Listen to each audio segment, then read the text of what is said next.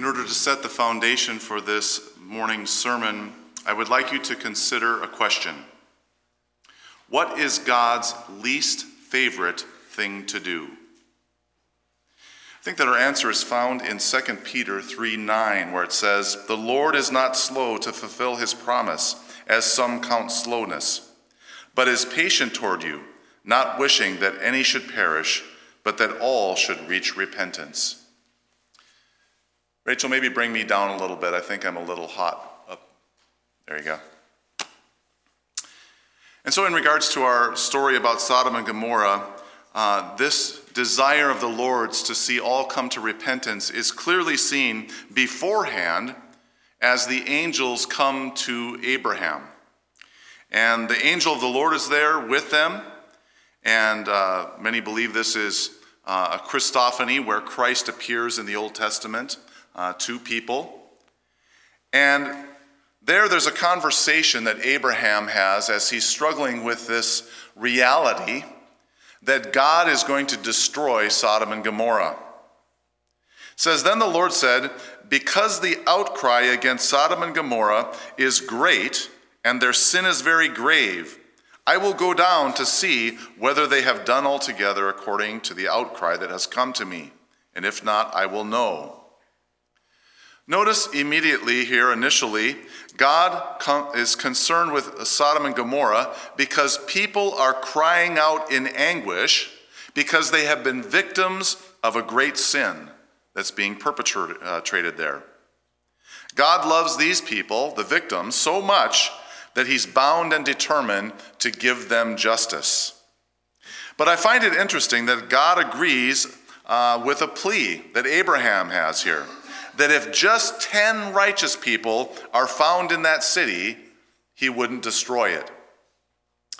Now, historians estimate that the population of Sodom and Gomorrah at that time was between 1,200 and 5,000 people, so not very many people. But God could not even find one tenth of 1% of the population that was righteous. And to me, this shows the patience of God the people had become completely depraved. And this morning, we're going to look at two different things. First of all, we're going to be looking at the sin of Sodom and Gomorrah. What was it that God saw that caused him to bring judgment down upon them? And by the way, surprisingly, it's not homosexuality itself. This was just a symptom of the deeper issues that were going on within the hearts of the people. Second, because this passage does highlight homosexual deviancy, we will look at some common questions regarding the sin of homosexuality.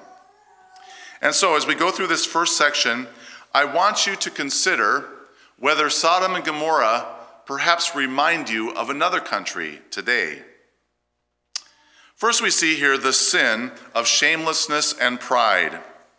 In Isaiah chapter 3, verse 9, it describes those who are likened unto Sodom. It says, For the look on their faces bears witness against them. They proclaim their sin like Sodom, they do not hide it. It's a known fact that sin is progressive. It's similar to drugs. The first time somebody tries cocaine, to get this amazing high, they only have to use a small amount of the product. But then they begin to get hooked on it, and they have this euphoric feeling. And it takes more and more of that same drug in order for them to have the same high. And then they get to the point where they don't even feel the high, they just feel sick, and they need to take the drug to feel normal. And so, when someone is young, they may feel great guilt for having stolen something, maybe a candy bar, maybe they cheated on a test. Their hearts are still soft, and their conscience is easily convinced that they're not supposed to do this. But if they don't repent of this sin, they will eventually get to the point where their heart becomes so hard that they don't think much of it.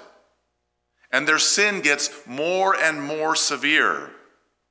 Some gang members have become so hardened that they don't even feel anything when they're murdering somebody.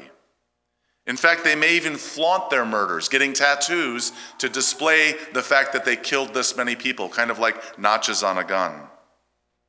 And it's hard for me to think of anything more shameless and flaunting of sin than the gay pride parade. In the San Francisco Pride Parade alone, there are 200 contingencies with hundreds of thousands of people lining the streets to cheer them on. Some of the contingencies include dykes on bikes, leather groups that consist of people who prefer bondage and sadomasochism, and probably the most disturbing are the gay affirming Christian denominations, of which there are over 30 present. In fact, just at this last uh, gay pride parade in San Francisco, uh, the, one of the new bishops of the ELCA, um, a lesbian, uh, walked the parade topless. And so, representing the ELCA there at the gay pride parade. The Isaiah passage is very relevant when it says, The look on their faces bears witness against them. Next, we see the sin of excess and prosperous ease. Another verse that highlights Sodom and Gomorrah's sin is Ezekiel 16 49. It says, Behold, this was the guilt of your sister Sodom. She and her daughters had pride, excess of food, prosperous ease, and did not aid the poor and the needy. In 1929, the average sized uh, American home was 1,366 square feet with an average of two bedrooms and one bath. Today, the average home size is around 2,100 square feet with three bedrooms and two and a half baths. And actually, the size of families has decreased in that time as well. America is also the top caloric consumer in the world. We take in almost 3,800 calories on average per day compared with some in African countries like Burundi, which consumes only 1,630 calories per day per person on average. One Taco Bell ad that caters to the college age group encourages them to take advantage of the late hours so they can have their fourth meal. I guess this is after the bar lets out, right? And they're hungry. We also rank in the top of the nations as far as numbers of cars per person. We have 424 uh, cars for every thousand people in the United States, including children. Compare that to India, where there are only 10 cars per thousand people. Sodom and Gomorrah here were in a similar state. They had more than they needed, and they lavished the excess upon themselves. Cultures that are on the decline show this particular bent toward the sin of excess. I think of the Roman era, and right before its decline, it was steeped in excess. They would have parties where they would gorge themselves on food. And as they filled up with food, they would go and vomit it out so they could come back to the party and eat more food. Just a sign of the excess that they had. But notice here that the biggest problem with this excess and prosperous ease is the next sin that was highlighted by God in Sodom and Gomorrah. It's the sin of ignoring the needy. Making a lot of money is not necessarily the problem that people face, although Jesus warned about how hard it is for a rich man to enter the kingdom of God. The problem with Sodom and Gomorrah is that they have no pity on the poor and the needy as they live in the lap of luxury. But some might say of our country, isn't that why I pay taxes? So that the poor can get on welfare? But I think there's a grave danger in this kind of mentality. Because when we completely disconnect from those who need help by hiring others to do the dirty work, we begin to dehumanize the poor. I went on a trip to San Francisco with uh, the youth group of our last church, and we went to the Tenderloin. The Tenderloin is the area where uh, there's a lot of missions and a lot of homeless people. And we saw the homeless people there. We saw the mental illness. You could smell the urine and the drugs. I was in the basement and we were sleeping that night, and I couldn't sleep. I got up about two in the morning. And I decided to do something stupid, which was to step outside. during that time. You'd have thought it was the middle of the day. Everybody was up on drugs, partying, music. I ended up talking to this guy who uh, was homeless for a number of years, uh, a big, tall black guy, and he said he was a basketball player in the NBA. And he injured himself and got on drugs, and he ended up on the street and has been estranged from his family for years, trying to make his way back. And we saw this need. Suddenly, it wasn't just some homeless guy in my way on the street there, it was a man who had a family and a story. And so, as a church, we need to stay connected to the poor, not just pay somebody else to take care of it. And that's why missions are so important. That's why I think short term missions, like places like Bali, Mexico, into some of the um, areas maybe in Seattle that are struggling, these kinds of things are very important for churches to stay connected to.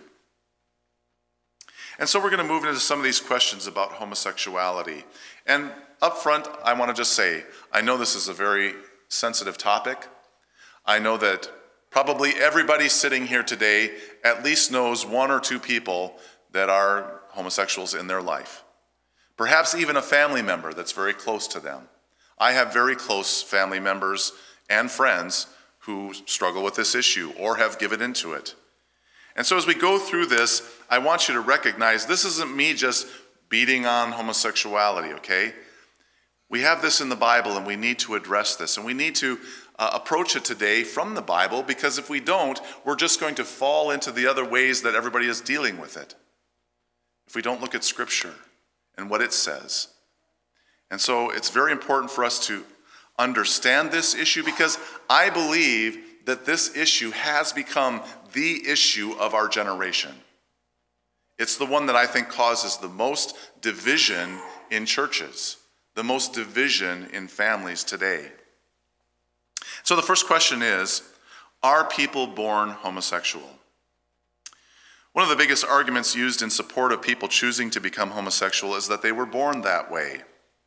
They say that in their DNA there's a, a, gene that's caused them to be attracted to those of their own same sex rather than people of the opposite gender.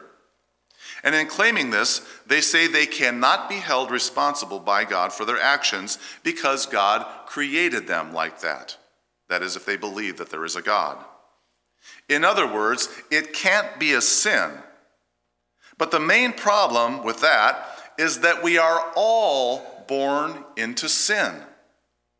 Each one of us, in our spiritual genetic makeup, is corrupted by the stain of original sin that started with Adam and Eve. Now, how that works itself out in each individual is depending upon their family line and many different factors about who they are as an individual. But we all have a particular bent toward a particular sin. Some, like myself, may be bent toward addictive behaviors, like alcohol or overeating. Others may be bent toward outbursts of uncontrolled anger or cruelty. And still others might be bent toward living in fear. But those who choose to act on the homosexual desire that they find within themselves are just as culpable as those who choose to act upon the desires of addiction within them by taking heroin. Because the addict could use the same argument, couldn't they? I was born this way. I was born to take drugs. That's my thing. And so you can't hold me responsible, God, for something that I do by nature. But all of us by nature do certain things. And yet we still don't call them okay with God just because we feel like we were made that way. We struggle against those things, we fight against them. And so, when we find these evil desires within us, we must flee to Christ in order to have the power to overcome them. And sadly, many churches are taking away the very weapons that can be used to gain victory in this area by saying this is not a sin. This is outside the realm of sin that you need to resist and overcome. It's somehow special. And I think one of the things that makes it so difficult in dealing with is that it's very connected to love, right? One of the things that I hear in the um, homosexual agenda is Love is love, right? Have you heard that? Love is love. Or, you know, I love who I love. Okay? I have no, you know, no problem with the fact that these people love each other. They do. They do love each other, right? But just because I love something doesn't make it right for me, right? Maybe I'd love to have sex with every woman I meet. Doesn't make it right just because I love them. And so that's what makes it a little tricky when we deal with this because from the outside it looks good. Well, they're loving each other. You want them to be happy, don't you? It's only when we recognize our sin and desire to turn from them that God grants us the grace to do so. If we don't recognize it as a sin, how can we turn away from it? And that's why it's difficult in churches that open themselves up and they have theology based around this issue that it's okay. Welcome, come on in. You know, we could have a sign up here, right? Um, everyone welcome. And everybody is welcome. We never turn anybody away. But the point is, when they get inside here, it's wrong for me to say, what you're doing is right. it's okay. And that's what those signs are saying. Everyone is welcome as they are. God takes you as you are. That's not the way it works. God does, He takes you as you are initially, right? Just as I am, but then He changes you into the image of his son over the course of sanctification. But when we put this as off limits, no, I don't need to be sanctified in this area because this is the way God made me. It creates major problems. The second question is Is homosexuality worse than other sins? The short answer to this question is that every sin leads to the same result unless it's covered by Christ. The woman who tells tiny lies to her boss is going to hell just as surely as those guys who tried to knock down the door of Lot's house in Sodom and Gomorrah. But we must recognize that there are degrees of sin that have different consequences in this life. The prison sentence for someone who accidentally kills a pedestrian while texting and driving is going to be much different than somebody who's a serial killer. The Bible highlights the difference of homosexual sin in two different verses, two different passages that I'd like to highlight. Well, actually, first of all, it talks about sexual sin in general in 1 Corinthians 6:18. It says, "Flee from sexual immorality. All other sins a person commits are outside the body, but whoever sins sexually sins against their own body." Notice there's two categories there, right? Those who sin sexually sin against their own body. Those who sin in other ways sin outside their body. So there's something special about sexual sin that affects the body that's not like other sins. And that's all sexual sin, right? And notice the Bible does call it a sin. The reason that sexual sin affects the body is because you cannot sleep with somebody without connecting your soul to that individual. And so you carry that connection forever in your life, not in heaven.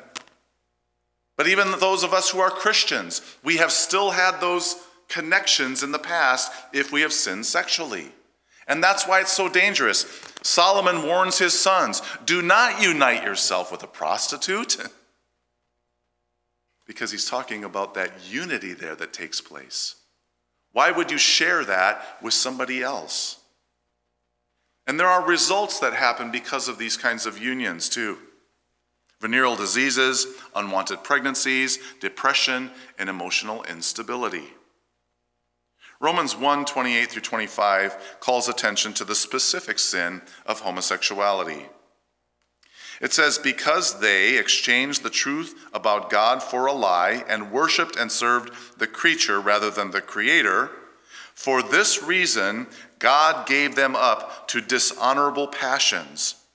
For their women exchange natural relations for those that are contrary to nature. And the men likewise gave up natural relations with women and were consumed with passion for one another men committing shameless acts with men and receiving in themselves the due penalty for their error. And since they did not see fit to acknowledge God, God gave them up to a debased mind to do what ought not to be done. I want to call your attention to the word natural there. Okay? This is claiming that there's a natural order for sexual relationships that God designed, that's in nature. All right? I'm going to use an example here um, about natural relations that you will be able to grab onto, all right? Let's say somebody in a family, a brother, falls in love with his sister and desires to have sexual relationships with her and eventually get married and have children. In our society and in every culture on earth, something says that's not natural, that's not right, and have laws even about not doing that. Okay? And so, too, we see that homosexuality is not natural because God didn't design sex to be this way. He designed it originally to be between a man and a woman for a specific purpose procreation and as a representative of the image of Christ with the church. And so when we see this unnatural thing that's happening, we need to call it what it is. It's not natural, it's not right. And so what happens here is that people who are uh, resisting God, they're suppressing the things about God, and they are worshiping the created being instead of the creator. It says that God gives them over to a debased mind in order to do what not, ought not to be done. He's basically said, You want to go crazy? He's lifting the restraints and saying, Fine, go crazy. In our country here, even within the last 60 years, there was a big change in the amount of restraint that was around this issue. It's thankfully still there in regard to incest and pedophilia. Although there are, believe, believe me when I say this, there are communities that are working to even lift those restraints. Okay? There's one particular group. Their motto sex before eight or it's too late. And so this is happening in our culture today. They're trying to lift any kind of restraints from any kind of sexual relationship. The difference between humans and animals is the connection of the soul and the spirit with God. And when that connection is denied by humans, they become like brutish beasts. And although it's not the only sign, according to Romans 1, uh, 1 here, homosexuality is a sure outward sign that the heart of the individual has turned away from God. Question three What is the result of homosexuality? 1 Corinthians 6 9 states, Or do you not know that the unrighteous will not inherit the kingdom of God? Do not be deceived. Neither the sexually immoral, nor idolaters, nor adulterers, nor men who practice homosexuality. There is always hope for those who have thoughts of homosexuality or battle against homosexuality. There's hope for those who stumble and fall in that area, get caught up in it, and then turn to God in repentance and a desire to be healed. There's always hope for those kind of people. But there is no hope for someone who continues to practice homosexuality and does not turn from it before they die. It says they will not inherit the kingdom of God. I'm not saying that. That's the Bible. And you either believe the Bible or you don't. You can't pick and choose and take parts you like and then throw out the others. You have to take it as a whole.